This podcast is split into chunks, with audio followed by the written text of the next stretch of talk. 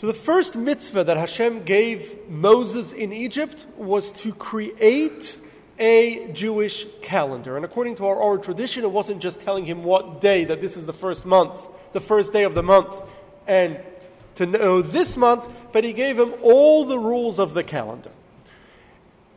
And the reason why Hashem gave Moshe the rules of the calendar before anything else is because without a calendar, you have no dates.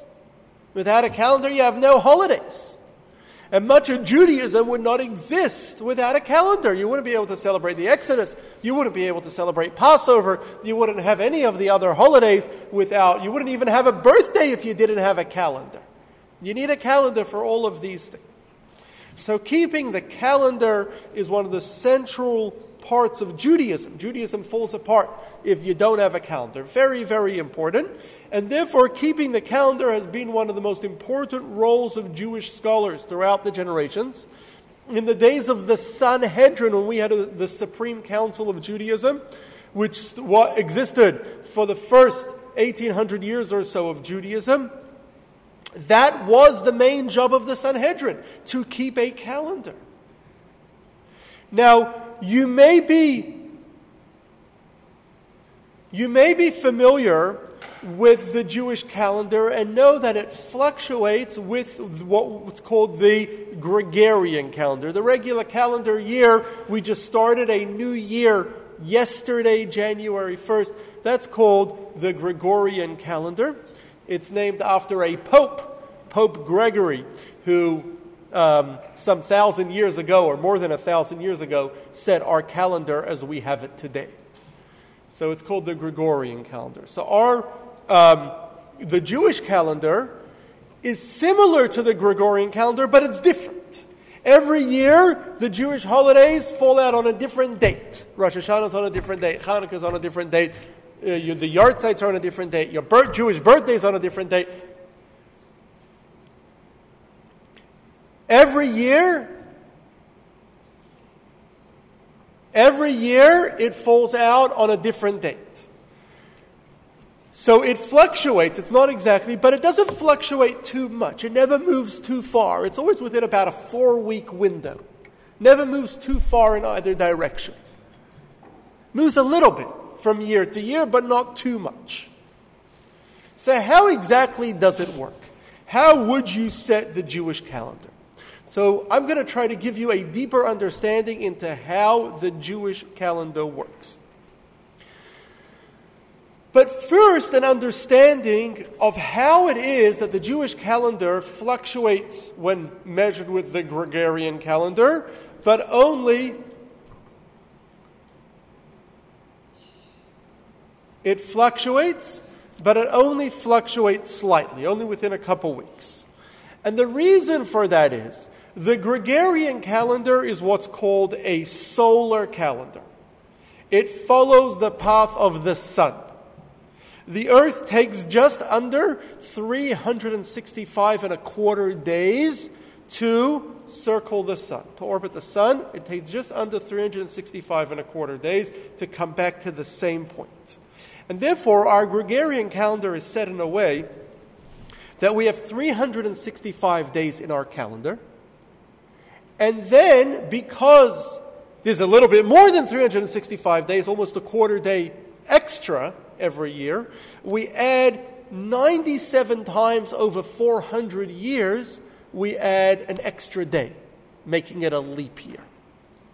It's almost every four years. It's not exactly every four years, it's almost every four years. 97 times out of 400 years, we add an extra day, and that makes it exact. That gets it pretty, pretty accurate that we have our days exact over 400 year period um, with the 97 extra days that we add. In a 400 year cycle, we don't add leap years in years 100, 200, and 300. That's how you get 97. So, the Gregorian calendar that we're familiar with follows the solar system pretty accurately. Now, the Jewish months and dates we know follow the moon. We mentioned earlier that the new month, Rosh Chodesh, the beginning of a month, is on when there is a new moon, when the moon reappears. Now, the moon takes just over 29 and a half days to circle the earth and come back to the same spot in relationship to the sun. It takes a little bit less than that to circle the earth, a little bit less than about 27 plus days to circle the earth, but because we're moving as well, in order to come back in the same spot in relationship to the sun, it goes back to, to follow kind of the moon waxing and waning, the moon cycle, it takes 29 and a half days, just over that. So, what happens is, as the moon moves further away from the sun, it gets bigger and bigger and bigger. And until when it's at the furthest point from the sun, we have what we call a full moon. And then, about 14 and three quarter days later, the moon gets smaller, smaller, smaller, smaller, until at its smallest point, as it gets closer to the sun, until it's at the point where it's directly between us and the sun, and at that point you don't see the moon at all. And there's always one night every month where the moon is not visible at all, it disappears entirely. So now, if you count 29 and a half day months, let's say you have 12 months, because you want to make a full year. So you have 12, you have 29, 29, sorry, 12, 29 and a half day cycles.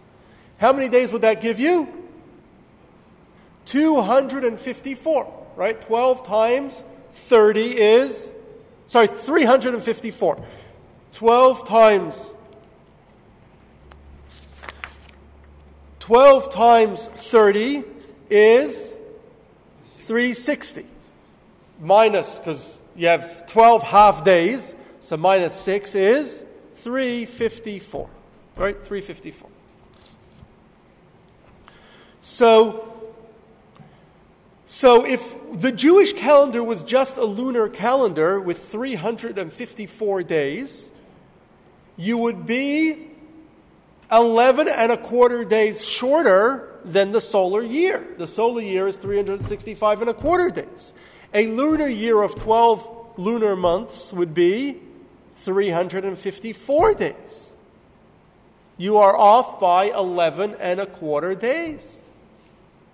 So, in order to make up for those 11 days, what we do is we also have a solar calendar. There's a Jewish lunar calendar, but we don't only follow the moon, we follow the sun too. And every two or three years, we add an extra year, an extra month, in order to be able to make up those 11 days after two years. The 11 and a quarter become 22 and a half. After three years, it becomes 33 and three quarters. That's already more than a month off. A month is 29 and a half days. So you add an extra month every two to three years, and that way you get the calendars to match up. So we have a solar calendar and a lunar calendar. The dates generally follow the lunar calendar, but we also have a solar year, and we make sure that the lunar calendar always follows the solar year, and when necessary, add an extra month in order for the lunar year and the solar year to sync together. Yes. Which was developed first, the solar? They both calendars were given to Moses at the same time. We were told our dates, our months will follow the new moon. When You said Pope Gregory created the solar calendar. there's been solar calendars in various cultures forever, from the beginning of civilization. Our current solar calendar, the way we have it now, was created by Pope Gregory. They had other solar calendars before. Before the Gregorian calendar, they had, well, I think, what was called a Julian calendar, made by an earlier pope called, or by an emperor called Julian. But it wasn't so accurate, so then they adjusted it. They made a new calendar that's more accurate. So how far back does the current lunar calendar go? The Jewish lunar calendar, to the beginning of Judaism, to the days of Moses. Our calendar goes back to Moses. We have, but our Jewish calendar is not just a lunar calendar. It's a lunar and solar calendar. It's both together. In other words, it follows the moon, but it also follows the sun. The months follow the moon, but then the years are adjusted to make sure that it always remains in the same solar cycle. That Passover is always in the spring, and Sukkot is always in fall. It's always, it's always adjusted that we stay within the same solar cycle. We have a hybrid, lunar and solar calendar. So every three years or so, when you have to add the extra month, is there a name for that? Yes, we're going to get to all those details, yes. Also, the Christian calendar, there's two Christian calendars. The old, There's more than two. well, the Russian Orthodox and the Greek Orthodox. Yes, yes, only, yes, you are correct. And Matika has a very good point for those that are interested in the trivia of calendars. Uh, Matika has a very good point that only Western Europe and um, Catholic or Protestant countries keep the Gregorian calendar, although it's now become universal, and even in Asia they use it. And while, um, while in Orthodox Christian countries, they keep other calendars. Some still keep the Julian calendar. The Russian Orthodox Church has its own calendar. There's, there's other calendars as well. And that's why they celebrate Xmas on different days. You're absolutely right. January 20th. Sixth, I think. When is it? Sixth. January 6th. I think the so. day of I might be wrong. Epiphany. So, so how does the Jewish calendar work? So when Judaism first began in the days of Moses, God told Moses to create a Sanhedrin, a supreme council. The supreme council is going to eventually have 71 senior members. And they are the final arbitrators of all matters of Judaism. In the past, we did a class about the Sanhedrin. The Sanhedrin had the right not only to decide what the law is in various new scenarios, but also to create new laws, uh, which they did. We have many rabbinic law. Rabbinic law are all laws that were created by the Sanhedrin, by the Supreme Council of Judaism. One of the roles of the Sanhedrin was to fix the calendar. And fixing the calendar had two very important parts. Firstly, they had to decide which years they should add extra months based on a whole set of criteria that they were supposed to do. And every year they should decide should we make this a regular year with only 12 months? Or should we make it a leap year with a 13th month to keep it in sync with the solar calendar? And every year they had to make that decision. Should we make it a regular year? Should we make it a leap year? There was nothing set in advance. They made every year they decided what they should do. They also had to decide the length of each month. The average time that it takes for the moon to reach the same point in relationship to the sun is 29 days, 12 hours, 44 minutes, and 3 and 1 third seconds. But that means, because it's about 29 and a half days, that means that you can't have a half a day where this day is part of two months. Right? You can't have two different month the day you have two different dates. Each day has only one date. So each month then can either have 29 days or 30 days. So the Sanhedrin had the job of deciding every month how many days it should have. Should this month have 29 days or should this month have 30 days? How did they decide? Mm, So our oral tradition tells us that the new month was declared based on a sighting of the new month was declared based on a sighting of the new moon. So everybody would look out of their windows. Now remember, the beginning of the month, when the new moon appears, the moon is very close to the sun. So you'll see it right, it's right behind the sun. You'll see it right after sunset. For a couple minutes after sunset, and then it disappears. So everyone at sunset of the what would be the after 29th day of the month, what could possibly be the 30th day of this month, or the first day of next month, if this month only turns out to have 29 days, everybody looks outside to see if they see the moon. They go to great places where they can look out where they could see. And if you see the moon, they would run to the Sanhedrin, wherever it was in Jerusalem. Wherever it was in Jerusalem or in, o- Wherever it was in Jerusalem or in other places, they would run to the Sanhedrin. They would report the sighting of the new moon. People saw the new moon. Then the Sanhedrin would say, Last month is only 29 days. We declare today to be the first day of the new month. If nobody saw the moon, then they would wait and they would the next month they would say today is the new today is the new month. And that's how they declared the month based on sightings of the moon. People would go out to see the moon. If they saw the moon they would declare the new month. Now the truth is the sanhedrin knew the astronomical calculations of exactly when the moon could be visible anyone can calculate and figure out exactly where the moon is at any given time it's a little bit complicated to figure it out, but anyone can figure it out. Today there's already charts. You could figure out exactly where the moon is at any time. And these, this knowledge was very, astronomy was very old. One of the first things we figure out, civilization figure it out. We knew exactly, where, the Sanhedrin knew exactly where the moon was, and if it was even possible to see the new moon or not. They knew whether it was possible or not. But they, that was not enough for them. They could not decide based on the fact that they knew when the new moon would be.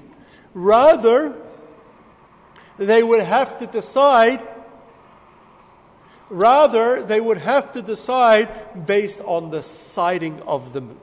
So they would wait for the people to come, testify they saw it, and that is how they decided the calendar. You can never plan a calendar more than a month at a time because every month you never knew when the next month was going to begin. Will this month have 29 days? Or would this month have 30 days? Yes, Debbie.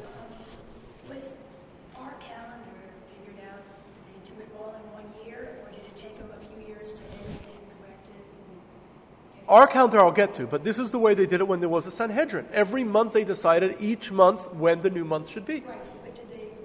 Every single month they figured it out, depending so on. They figure out the whole year? No, one month at a time. They did one month. Right, but did they get it all together the first year, or did they have to? Every month they decided should this month, should today be Rosh Chodesh, the new month, making yet last month only 29 days, or should tomorrow be the new month, making last month 30 days? Every month they made that decision.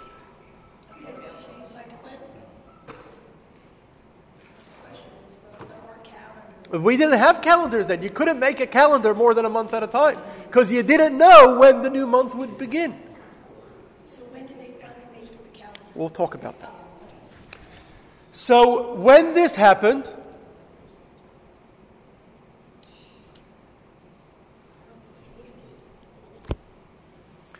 when this happened, in those days when there was a Sanhedrin, when we had this Supreme Council of Judaism, they didn't know when the holidays were until the beginning of the month, because the holidays depend on the day of the month. So Passover is always on the 15th day of the month of Nisan. But until the beginning of Nisan, you don't know what day is going to be Passover. Can't make your Passover plans. You know about it's with one or two within two one two days, but exactly which day it's going to be, you don't know. Shavuot was a little bit easier. Shavuot is always exactly 50 days after the first day of Passover, because you count 49 days and then the 50th day of Shavuot. That was a little bit easier. Sukkot was also a problem. You didn't know until the first day of the month. You didn't know what day would be Sukkot. Sukkot is on the 15th day of the month of Tishrei. So, as soon as they declared the Sanhedrin declared the month wherever they were, they would send out messengers all over Israel, let everybody know what day the holiday would be. What happened to Rosh Hashanah? Rosh Hashanah is a big problem. Rosh Hashanah is the first day of the month of Tishrei. So when Rosh Hashanah begins, on the eve of Rosh Hashanah, Rosh Hashanah night, everyone gathers for their Rosh Hashanah dinner. You don't know if tonight is going to be Rosh Hashanah because there will be sightings of the new moon, and they'll declare today, the first day of the month, and the previous month having only 29 days. Or maybe tomorrow night will be Rosh Hashanah, and you have to make the dinner again. There's no way to know. They'd celebrate Rosh Hashanah. It wasn't until the middle of the day on the first day of Rosh Hashanah that they knew if it was Rosh Hashanah or maybe tomorrow's Rosh Hashanah.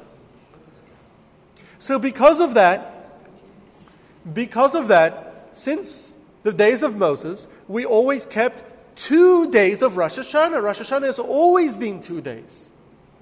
and still is two days, because even though the Torah only says one day Rosh Hashanah, we have no way of knowing until after the fact which day is actually Rosh Hashanah. We had then no way of knowing.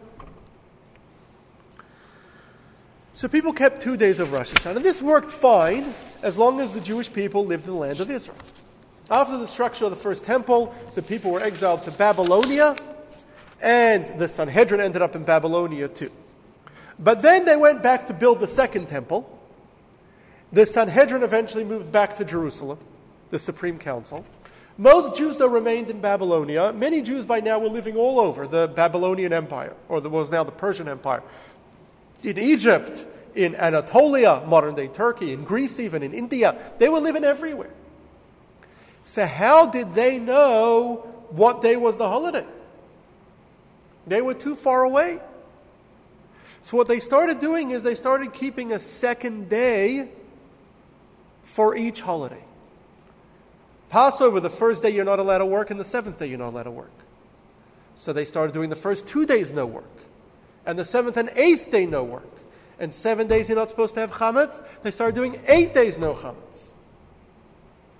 Sukkot, first day you're not supposed to work, and the eighth day, Shmini Atzeret, we don't work. They added an extra day. First and second day they didn't work. Shmini Atzeret, eighth and ninth day they didn't work. And so they added an extra day to each holiday. Shavuot 2, they added an extra day to make it all the same, they add an extra day to each holiday outside of the land of Israel. In the land of Israel, they only had one day of each holiday except Rosh Hashanah. Outside of Israel, they add an extra day to each holiday, except only one holiday they didn't add an extra day. Which one? Yom Kippur. Because try to fast for 48 hours, that would be tough. So because of that, they just did one day Yom Kippur and hope for the best. But all the other holidays, all the other holidays, they added an extra day. And this lasted as long as there was a Sanhedrin. In the, by the 300s, the Jewish community in Israel really dwindled due to persecution, especially once Rome adopted Christianity. There was terrible persecution of Jews in the Roman Empire, particularly in the land of Israel. And so as a result, the Jewish community dwindled and there were no more yeshivas, there was no more scholars, and so the Sanhedrin was disbanded. Before the Sanhedrin was disbanded, in the early 300s, the last act that the Sanhedrin did was to make a permanent holiday, a calendar, so that now we have a set calendar and we no longer need to, we have a set calendar, we no longer need to rely on the Sanhedrin. So even without a Sanhedrin, we still know, we still have dates for everything. And they created a set calendar. They also declared that all those places that are keeping two days holiday, even though now you have a set calendar and you don't have a problem anymore, you should continue keeping two days, exactly as you always did. Don't change it. So that's why, still till today, outside the land of Israel, we keep two days for each holiday, an extra day. In Israel, they only have one day, except Rosh Hashanah. Everywhere we have one day, like we've always had since the days of Moses. So they created a calendar. The calendar they created is somewhat complicated. It's somewhat complicated to understand it. And in the next couple minutes, I'm going to try to give you a very quick and brief overview of the complex calendar. And so I gave, put out this handout that you can follow along. Um, the first page is the one that says on top the Jewish calendar.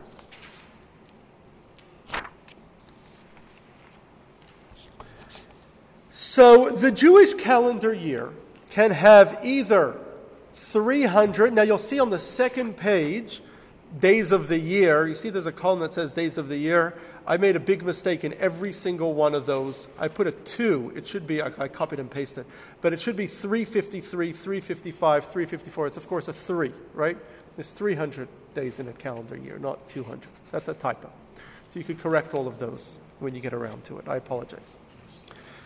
So the Jewish year can have 354, three, sorry, 353 354 or 355 days in it. The leap year, we'll get back to that page. Don't worry about it now. We're still on the first page that says the Jewish calendar. so the Jewish year can have 354, 353, 354, or 355 days. A leap year can have 383, 384, 385 days. How does that work? So if you look at the page that says Jewish months, there are 12 months in the Jewish calendar. And the way they work is as follows. Now, we always start our calendar with the month of Nisan. It's a little bit confusing. Nisan is the month that Passover is in, in the spring.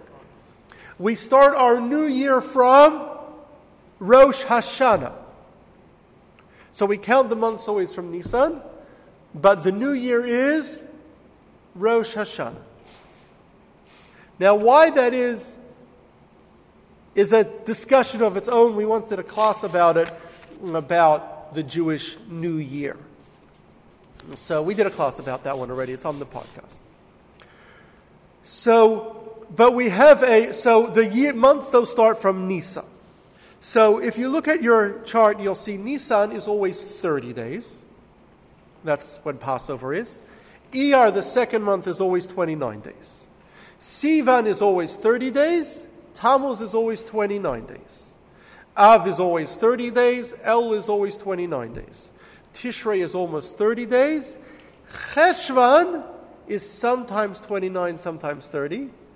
Kislev is sometimes 29, sometimes 30. Tevet is 29. Shevat is 30. Adar is 29. So we never do 31. No, it's always 29 or 30. Remember, a lunar month is 29 and a half days. So, if a year is 353 days, then what will happen is both Cheshvan and Kislev, you see, are the two months that are flexible. If it's 353 days, both Cheshvan and Kislev have 29 days. If it's 354 days, then Cheshvan will have 29 days, Kislev will have 30 days. And if it's 355 days, then Cheshvan and Kislev will both have 30 days. So each month fluctuates 29, 30 days, 29 days, 30 days, 29 days. The only ones that can change are Cheshvan and Kislev.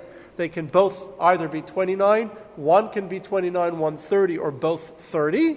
And that way we can have years that are 353 days, Cheshvan and Kislev both being 29, 354 days, Cheshvan being 29, Kislev being 30, or 355 days, Cheshvan and Kislev both being 30. Then in a leap year, there's an extra 30 days. Because instead of one Adar, we add two Adars. The first Adar is always 30 days, and the second Adar is always 29 days. So adding an extra 30 days, again it can fluctuate. If in this leap year, Cheshvan and Kislev both have 29 days, we'll have 383 days in the year. If Cheshvan has 29 and Kislev have 30 and it's a leap year, we'll have 384 days in the year. And if Cheshvan and Kislev both have 30 days and it's a leap year, then we'll have 385 days in the year. Longest possible year. So six different possibilities on the amount of days of the year. 350 for a regular year 353 354 355 for a leap year 383 384 385 okay. And then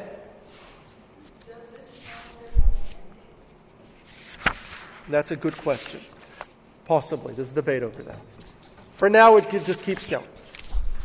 Yes Don. So the amount of days in Kislev and Cheshvan is independent completely of whether or not it is a leap year. Yes totally independent of it being a leap year So they're on a, a three-year cycle of change. It's not every three years the leap year. It's two or three years. For the leap year or for the How do you know? That's a good question. So, how do you know what year has 353 days, which year has 354 days, and which year has 355 days? Or, in other words, how do you know when Cheshvan and Kislev should both have 29 days, when Cheshvan should have 29 and Kislev have 30, or when they should both have 30? How do you decide that? So, here's how you do it. Here's how you do it. You have to look at the, your year, when does Rosh Hashanah begin? What day of the week does Rosh Hashanah begin? Then you look at next year. You say, next year, what day will the new moon for the month of Tishrei, month of Tishrei is the month that Rosh Hashanah begins, when will the new moon for Rosh Hashanah of Tishrei be? And depending on when the new moon is, and it's somewhat complicated various new moons lead Rosh Hashanah to be various days. Depending on the new moon is, you decide what day of the week Rosh Hashanah will be. So you have to know what day Rosh Hashanah of the week Rosh Hashanah is this year, and what day of the week Rosh Hashanah will be next year. And you decide what day it will be next year based on, and this year, based on what day, when it, the new moon of that month is going to be. However, there is a catch, a very, very important catch. And that is Rosh Hashanah can only be on four days of the week. It can only be on a Monday, Tuesday, Thursday, or Shabbat. Rosh Hashanah can never be on a Sunday, Wednesday, or Friday. It can only be on a Monday, Tuesday, Thursday, or Shabbat, never Sunday, Wednesday, and Friday. Why? Because if Rosh Hashanah was on a Wednesday, Yom Kippur is 10 days, well, 9 days later. Rosh Hashanah is the first day of the month, Yom Kippur is the 10th day of the month, 9 days later. If Rosh Hashanah was on a Wednesday, Yom Kippur would be one week plus two days, seven plus two days later. Yom Kippur would be on Friday. You would end your fast what would you eat? You can't cook on Yom Kippur for Shabbat. So we never have Rosh Hashanah on a Wednesday. If Rosh Hashanah was on a Friday, then Yom Kippur would be nine days later on a Sunday. You want to have a hot meal before Yom Kippur, you can't cook Shabbat. We don't want Yom Kippur on a Sunday either. So, to avoid Yom Kippur ever being on a Friday or a Sunday, Rosh Hashanah can never be on a Wednesday or a Friday. But then, if Rosh Hashanah was on a Sunday, then the 21st of the month of Tishrei, which is also a day known as Hoshana Rabbah, the final day of Sukkot, would be on a Shabbat. 21 days later would be Shabbat, exactly three weeks later. And the 21st day of the month of Tishrei would be on a, 20 days later, sorry, would be a Shabbat. Right? Rosh Hashanah is the first, the 21st is 20 days later. It would be on a Shabbat. Now, on Hoshana Rabbah, we have a tradition that we circle with, we take our lulav and etrog, and we circle the um, bima seven times in the temple. They would cir- circle the altar in the temple, and um, we bang willow branches and it's a very powerful thing. And because it's something that our sages instituted in the early days of Judaism, but the Sanhedrin instituted um, right after, not long after Moses, but in the early days of Judaism, but it was not written in the Torah, um, we're not allowed to do it on Shabbat. Because we cannot do it on Shabbat, therefore we never want the 20th day of the month of Tishrei to be on Shabbat. 21st day, sorry, of the month of Tishrei to be on Shabbat, Hoshana Rabbah. So because of that, Rosh Hashanah, since they made that rule, they said Rosh Hashanah will never be on a Sunday. So because of those rules, Rosh Hashanah can never be on a Sunday, Wednesday, or Friday. It can only be on a Monday, Tuesday, Thursday, or Shabbat. So here's how it works. If you turn over the page, the page that says calendar rules. And remember, all those twos, it's not 200, it's 300. It's a mistake. Not all those, it's a typo. So here are all the there's seven different possibilities for a regular year and seven different possibilities for a leap year. So in a regular year, a non-leap year has 12 months. So if the previous Rosh Hashanah was on a Monday, right? And let's say the next Rosh Hashanah is going to be on a Thursday. Now, as a, generally, the next Rosh Hashanah is always going to be either three days later, four days later, or five days later of the week. So if it's on a Monday, if Rosh Hashanah this year is on a Monday, it cannot be, it can only be three days later. So Tuesday, Wednesday, Thursday. It could either be Thursday, it can't be a Friday because Rosh Hashanah is never on Friday, it could be on Shabbat. So if it's on Monday, the first previous Rosh Hashanah was on Monday, and the next Rosh Hashanah is on a Thursday, then you would have 253, sorry, 353 days in that year. 353 days means both Cheshvan and Kislev have 29 days. If the previous Rosh Hashanah was on a Monday and the next Rosh Hashanah was on Shabbat, then that year would have 355 days, which would mean both Cheshvan and Kislev would be 30 days. If the previous Rosh Hashanah was on a Tuesday, then remember the next Rosh Hashanah can only be three days later in the week, four days later, or five days later. The only possibility is four days, because three days later would be Friday. For Rosh Hashanah is never on Friday. Five days later is Sunday. Rosh Hashanah is never on Sunday. So it could only be four days later on Shabbat. And so the year would always be 254 days. And that would mean Cheshvan has 29 days, Kislev has 30 days. If Rosh Hashanah is on a Thursday, then the next year Rosh Hashanah can be three days of the week later, which would be a Monday, which would be a 254 day year. Then Cheshvan would be 29 days, Kislev would be 30 days. Or it could be on a Tuesday, which would be a 250, uh, 355 day year, where Cheshvan would be 30 days and Kislev would be 30 days. If Rosh Hashanah was on a Shabbat, then the next Rosh Hashanah could be either on a Tuesday, a 353 day year, where Cheshvan is 29 days, Kislev is 30 days. Or if the previous Rosh Hashanah was on a Shabbat, then the next week then the next Rosh Hashanah can be on a Thursday, a 355 day year, with Cheshvan and Kislev both being 30 days. So that is how you calculate it. You figure out when this year Rosh Hashanah is, you figure out when next year Rosh Hashanah is, and then depending on that, you decide is it going to be, you figure out is it going to be a 353 day year, 354 day year, or 355 day year. If it's 353 days, then Cheshvan is 29 days, Kislev is 30 days. If it's 354 days, then Cheshvan, then Cheshvan is 29 days and Kislev is 30 days. And it's 355 days and Cheshvan and Kislev are both 30. What happens if it's a leap year? Then it's 30 days more. Now, in a leap year, you add an extra 30 days, you're adding two more days of the week, right? Because it's 28 plus 7, 4, a month is 30 days, is four weeks plus two days. So the next Rosh Hashanah is either going to be five days of the week later or seven days of the week later. So let's say you have a leap year where the first Rosh Hashanah, the Rosh Hashanah of that year is on a Monday. Then the next year Rosh Hashanah can either be Shabbat, which would be a 383 year day, where Cheshvan is 29 days and Kislev is 29 days. Or the next year Rosh Hashanah can be on a Monday again. That would be a 385 day year. And Cheshvan and Kislev would both be 30 days.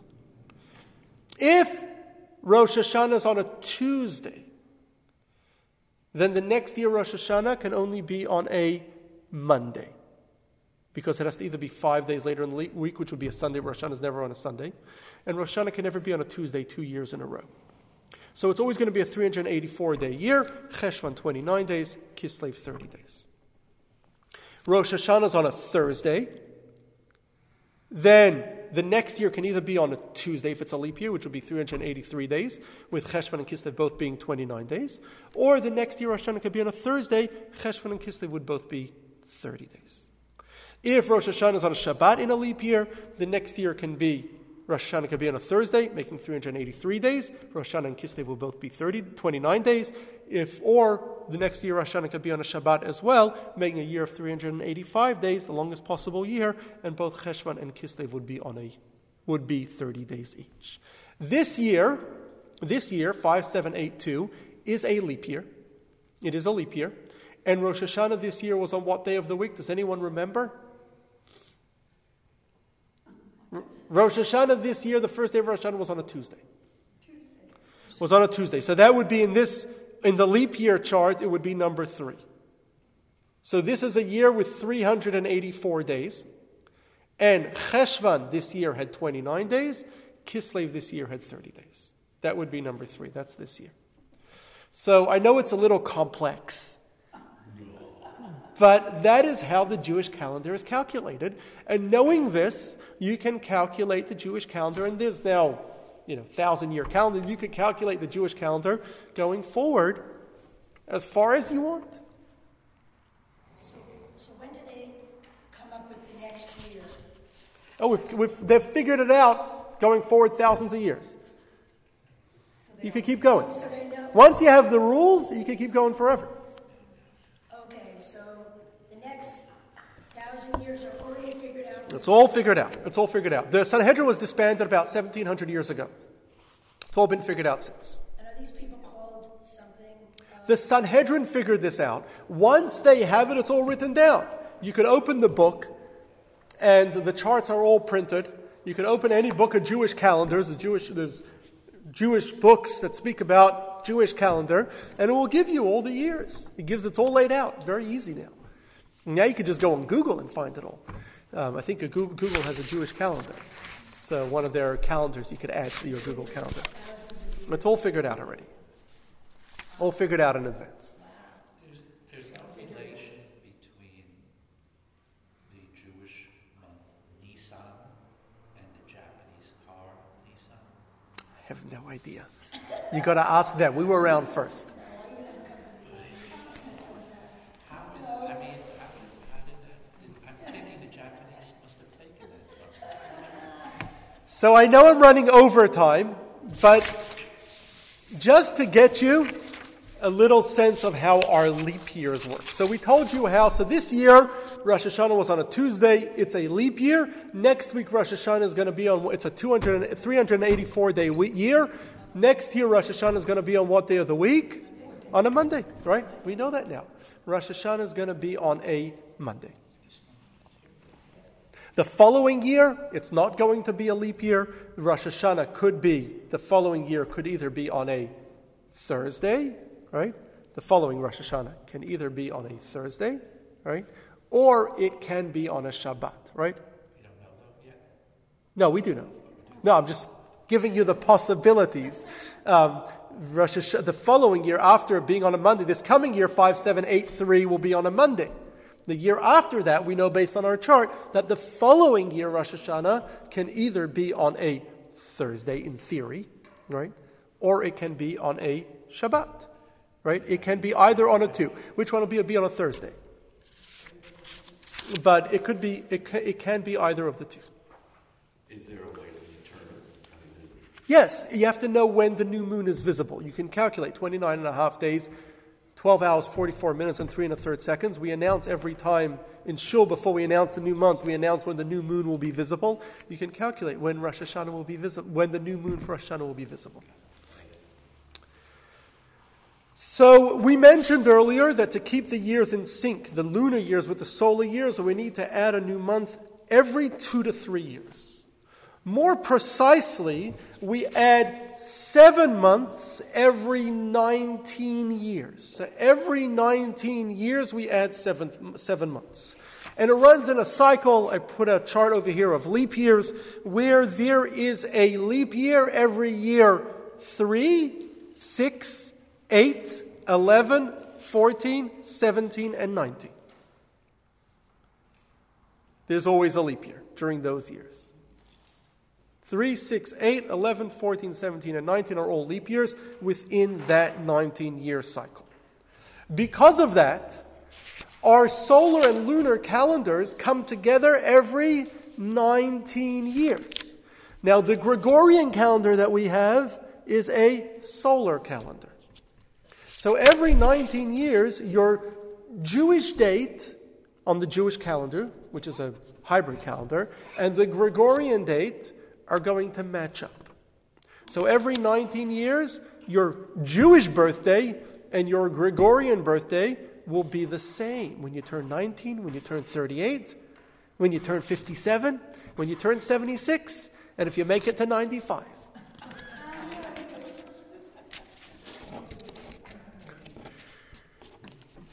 Now, the cycle started, the same as also with yahrzeits. Every anniversary, 19 years of the yahrzeit, they will add up. They will match up. The Gregorian date and the Jewish date will match up every 19 years. 19.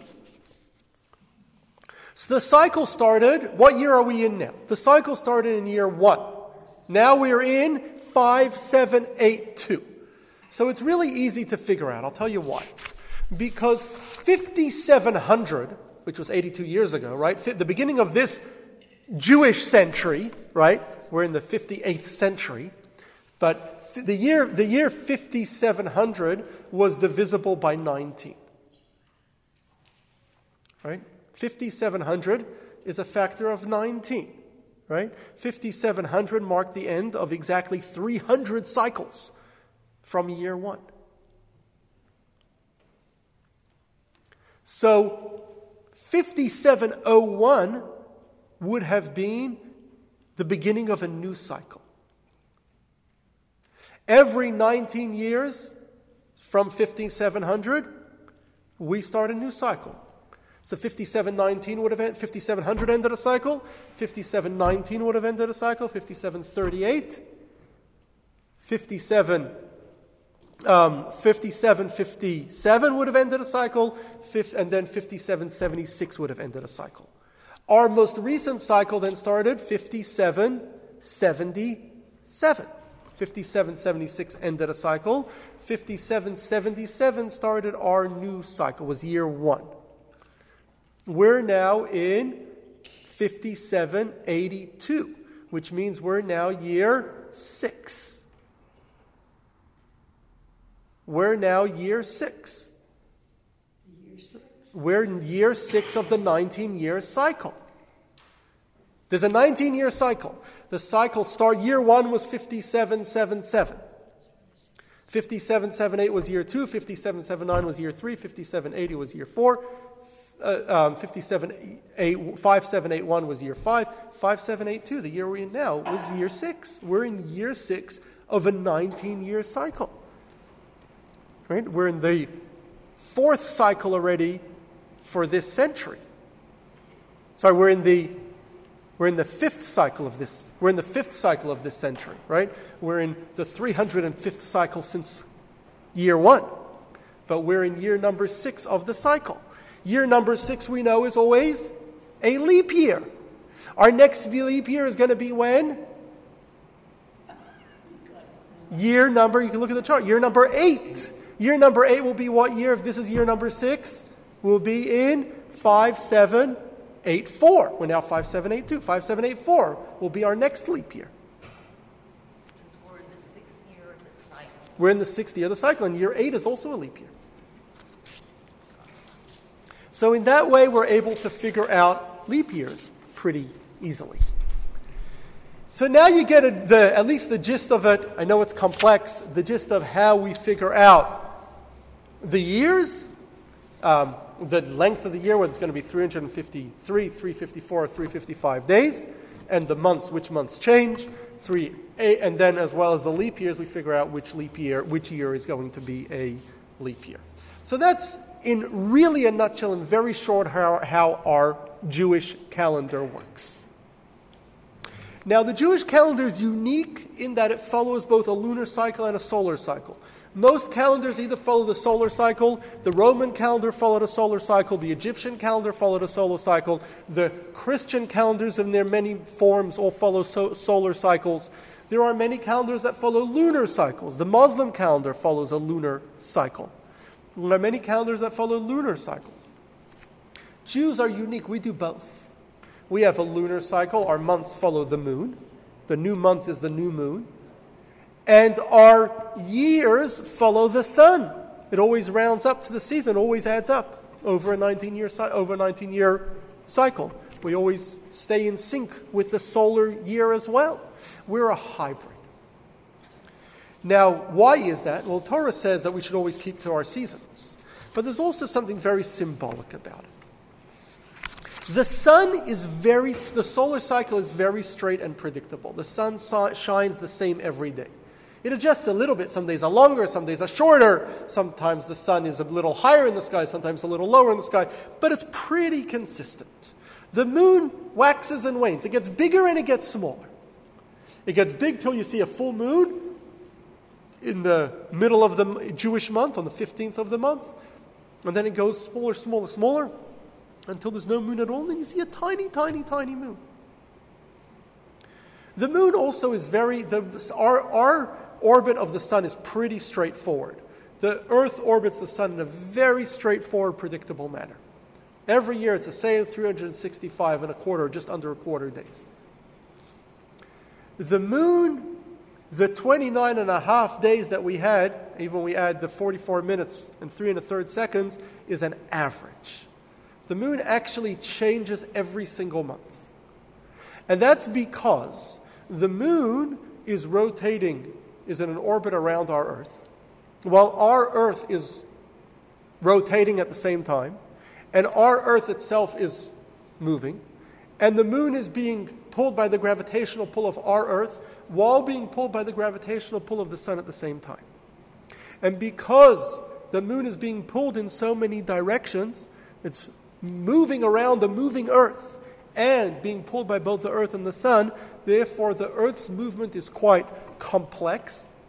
In fact, it is considered to be in five different orbits. In other words, it's moving in five different directions simultaneously, which makes it somewhat complex to figure out the exact spot of the moon at any particular time. You could do it. There's, today there's already YouTube videos on how to do it, but there's books on it. There's, you could figure it out. We've figured it out. But it's, the moon is very complicated. The sun represents consistency, predictability. The moon represents constant change and movement. But we need to have both. In our relationship with God and our life in general, we need to have predictability and consistency. Every day you got to get up and do the same thing. You teach yourself do the same thing, you do the right thing every single day. That's why in Judaism, you have to get yourself into good habits. You got to keep doing the same thing again and again. We pray three times a day, every single day without exception. No matter what, we always pray. Even special occasion, it doesn't matter. We always have the same morning, afternoon, evening prayer. Same time?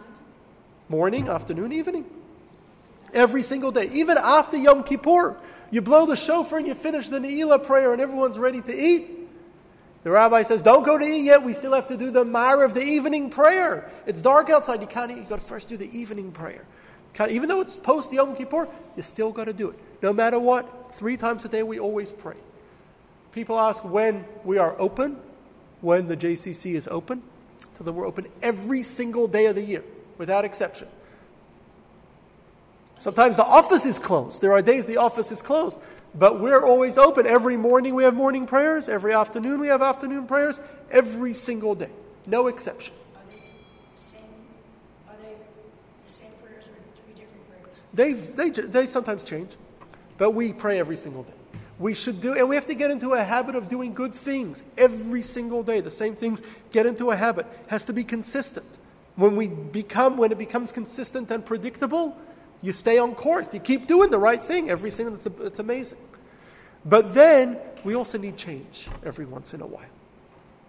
And therefore, in Judaism, we also have change. We have a calendar with different holidays that come along. We need to change. Things need to always change. We need to spice things up a little bit. We need excitement. We need new things. We need to grow. We need change. But even with that, don't lose the consistency. Because if you lose the consistency, then when you have a down moment, you have nothing. So we need both. And that's why Judaism has both the solar aspect, which is consistent, and the lunar aspect, which changes. Because our lives have to have both both the consistency as the predictability, as well as the change and the renewal.